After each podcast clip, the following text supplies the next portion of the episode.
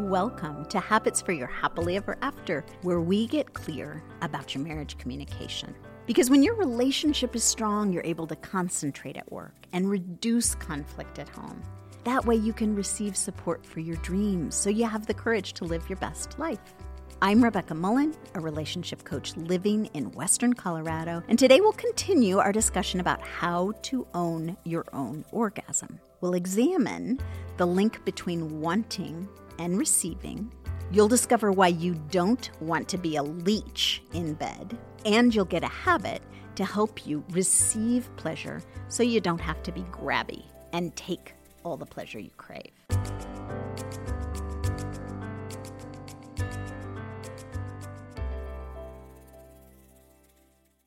Are you a leech in bed? A leech hides in the mud of ponds or lakes, and when they sense movement, like your foot wading through the water, they attach to your skin with their 100 or more tiny teeth and they begin to suck your blood. Leeches are uninvited and they drain you of your precious life force. You do not want to be a leech with your lover. Leech love happens when you don't know how to receive pleasure. So the leechy part of you comes out to take what you want instead of allowing yourself to receive love that is freely given. Do you want an example of leech love? Your lover has been distracted lately and isn't paying so much attention to you. So you get out the massage ball, walk up to your lover with that stern look in your eyes, thrust the massage ball into their hand, and present your back for rubbing. After your lover gives you the five minute massage, you say, Thanks for finally paying some attention to me. Yuck, right? But this is leech love. You took the massage, but you didn't receive the affection.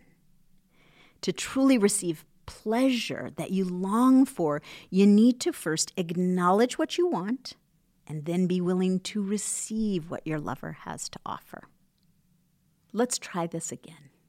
I've got this massage ball because I know you've been really busy lately and I miss you. Would you touch me for just a few moments so I feel connected again before you dive back into work? Then, as you're getting that massage, you let your lover know how good it feels. Oh, thank you. I needed that. It feels good to be close to you, even if it's just for a bit. If you're struggling to truly receive what you desire, let a four year old be your tutor. Have you ever seen a four year old want a lollipop? Like that giant kind that's as big as their face? I want it, I want it, I want it. Give it to me, give it to me, give it to me. If you are lucky enough to give that four year old the lollipop, you'll be filled with the joy of watching them gobble up all that pleasure. This is how your lover feels when you're willing to want and then receive the affection they have to offer. It feels good when someone receives what we want to give. But imagine what would happen if you gave that four year old the lollipop and they wouldn't take it. They beg and they beg, and then when you give them exactly what they want, they turn away. They won't receive the thing they've been asking for. That would be so frustrating, right? Let's look at some of the reasons that a four year old might be hesitant to receive a lollipop because, like a four year old, we've all been trained to be hesitant when it comes to receiving pleasure. Imagine that you're that four year old and the grown up in your life stretches out their hand to give you the lollipop, and you can almost reach it when the grown up pulls their hand back and says, First, say please. Did you ingest the message as the four year old? Before you're allowed pleasure, you must be nice. Your desire hates being controlled like this. Your desire wants what it wants, and it wants to be free to want without being nice or polite or controlled. Your orgasm lives in your animal body, and your animal body doesn't relate to nice. How do you do this to yourself? How do you stay nice, stay controlled? When you notice a desire creep up, how do you smush it down, saying, Oh, I can't have that. It wouldn't be nice. This is one of the ways that we stop ourselves from receiving pleasure. And the irony is that desire doesn't just disappear. Desires dive down into the mud, and you're even less nice when they leap up and attack, just like a leech.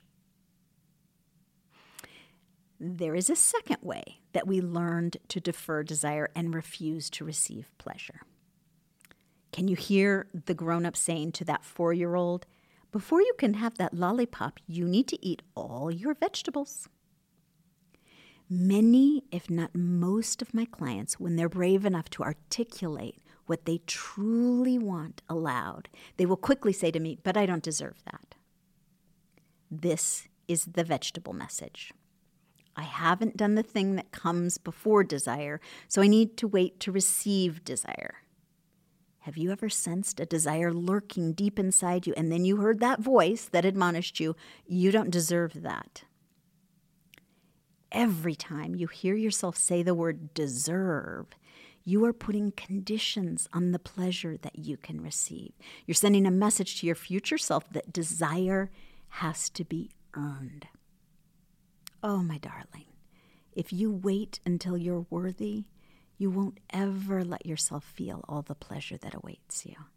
And you will miss out on the most wonderful pleasures, those pleasures that go far beyond anything that could ever be earned. My clients are always stunned when I say, What if you ate the lollipop first, dessert before the veggies? Stunned, they fight me, but then I'll never eat veggies again, say my clients. This is simply not true.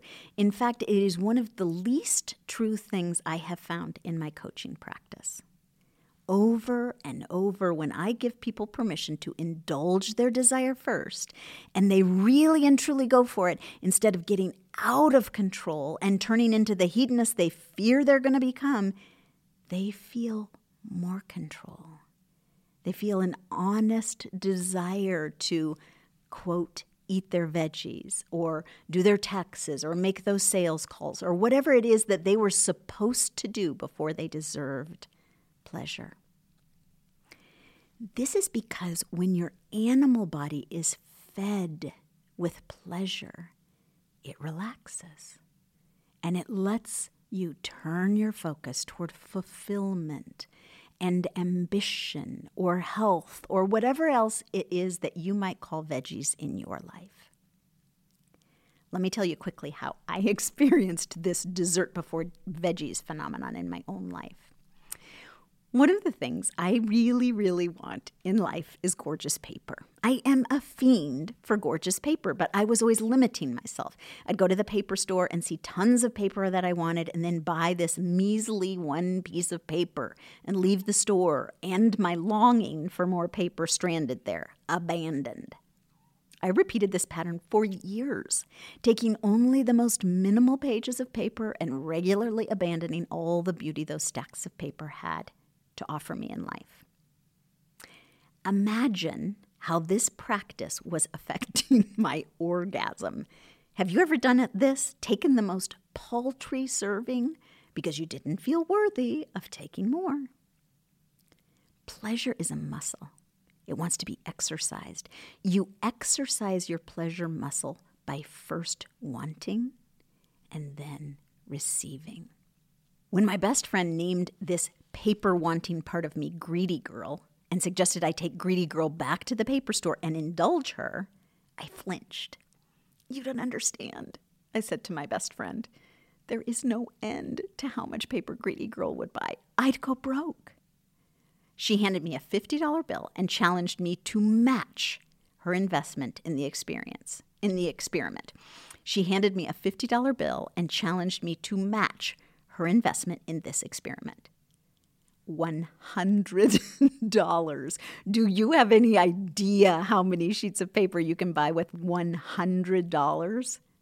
Hundreds. And I spent all $100 on paper.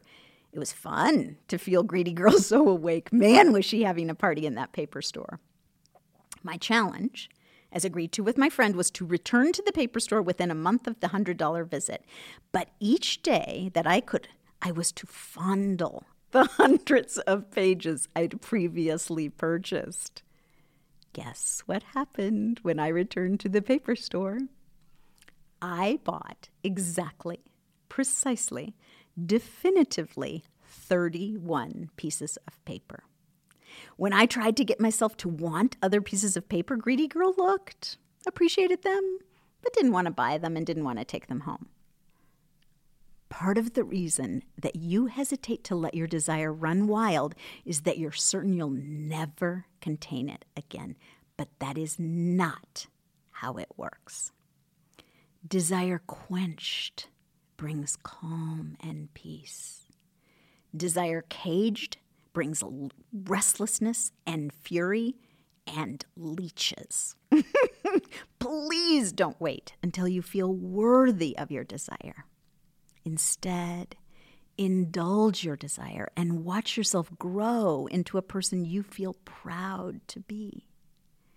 Before the Greedy Girl experiment, I had stacks of paper in my home for decades because any paper that managed to come my way was captured and held captive. I didn't let myself use the paper because then it would be gone. Now I ask you, where is the pleasure in that? But once I indulged my paper desires, do you know what happened? I began giving paper away and sharing paper like crazy. I was once at this workshop with elementary school kids, and I brought stacks of my gorgeous paper with me for the kids to use. One of the parents cautioned me as she saw the paper Are you sure you want to let them use all that gorgeous paper? Remember the feeling of the four year old who will receive the lollipop you're freely giving? Remember how that feels when the kid's face lights up? Receiving is at the heart of intimacy. Those kids made such gorgeous art that day, and I had a fabulous time making love with my husband that night. When you let yourself receive pleasure, you'll want to give pleasure with abandon. And when you get caught up in this cycle, your orgasm will grow and so will your intimacy. When you don't give yourself what you want, your desire doesn't disappear, it hides. Your desire hides just like those leeches in the mud.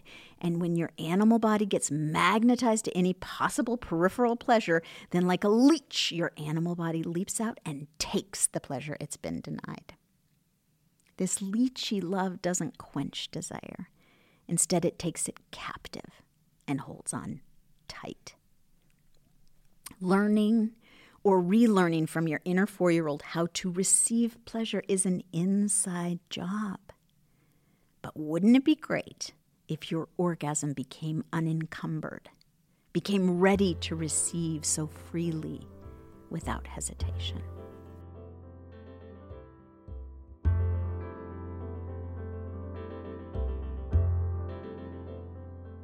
This week's Habit for Your Happily Ever After will help you practice receiving. Run your own greedy girl style experiment. Indulge a simple but neglected, or better, forbidden desire. And when I say indulge, I mean go overboard. What is that thing you're constantly rationing? You won't allow yourself to indulge because you're terrified you'll never get your self control back. What is it that you crave but don't feel you deserve? Indulge this desire. One word of caution I don't see the same results when this exercise is done with food or drink. Anything you ingest into your body changes your biochemistry. So I'm going to suggest that you try this exercise with a sensual pleasure that doesn't use your sense of taste, but rather something with sound or touch or smell or sight. What will you choose to indulge?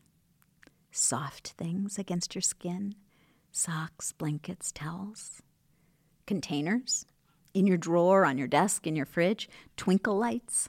What would happen if you put up so many twinkle lights you had no use for light bulbs? This habit is designed to feed your desire and assure your desire that it will be heard. When your desire feels heard, it has no need to go deep diving into the mud and become leechy.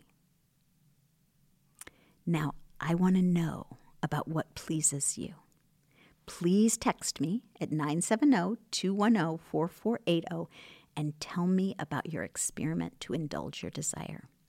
Start your text, My Forbidden Desire Is, and tell me how the experiment unfolded.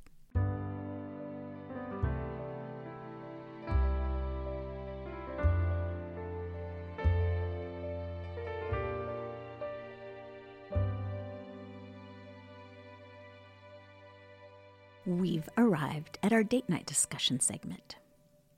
This week, talk about a time you've watched your lover truly receive something. Celebrate how great that made you feel. If you watched your lover receive a promotion and they stepped into that new job with eagerness and integrity, tell them about how attractive that is to you.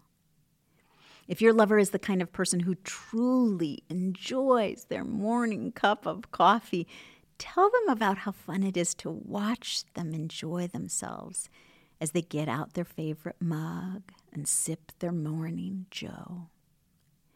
When you celebrate how your sweetheart is able to receive, it liberates your lover to receive more freely.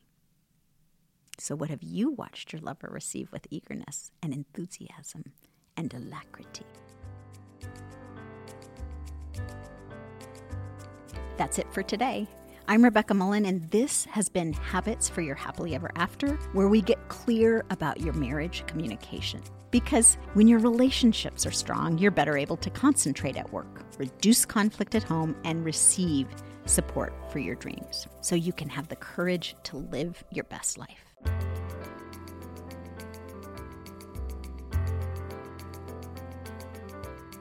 If you enjoyed this podcast, I'd be grateful if you'd send a link to your friend. Habits for Your Happily Ever After is produced by Grace Smith. All our music and sound comes from Walk West Productions. I'm Rebecca Mullen. Thanks for including me in your relationship today.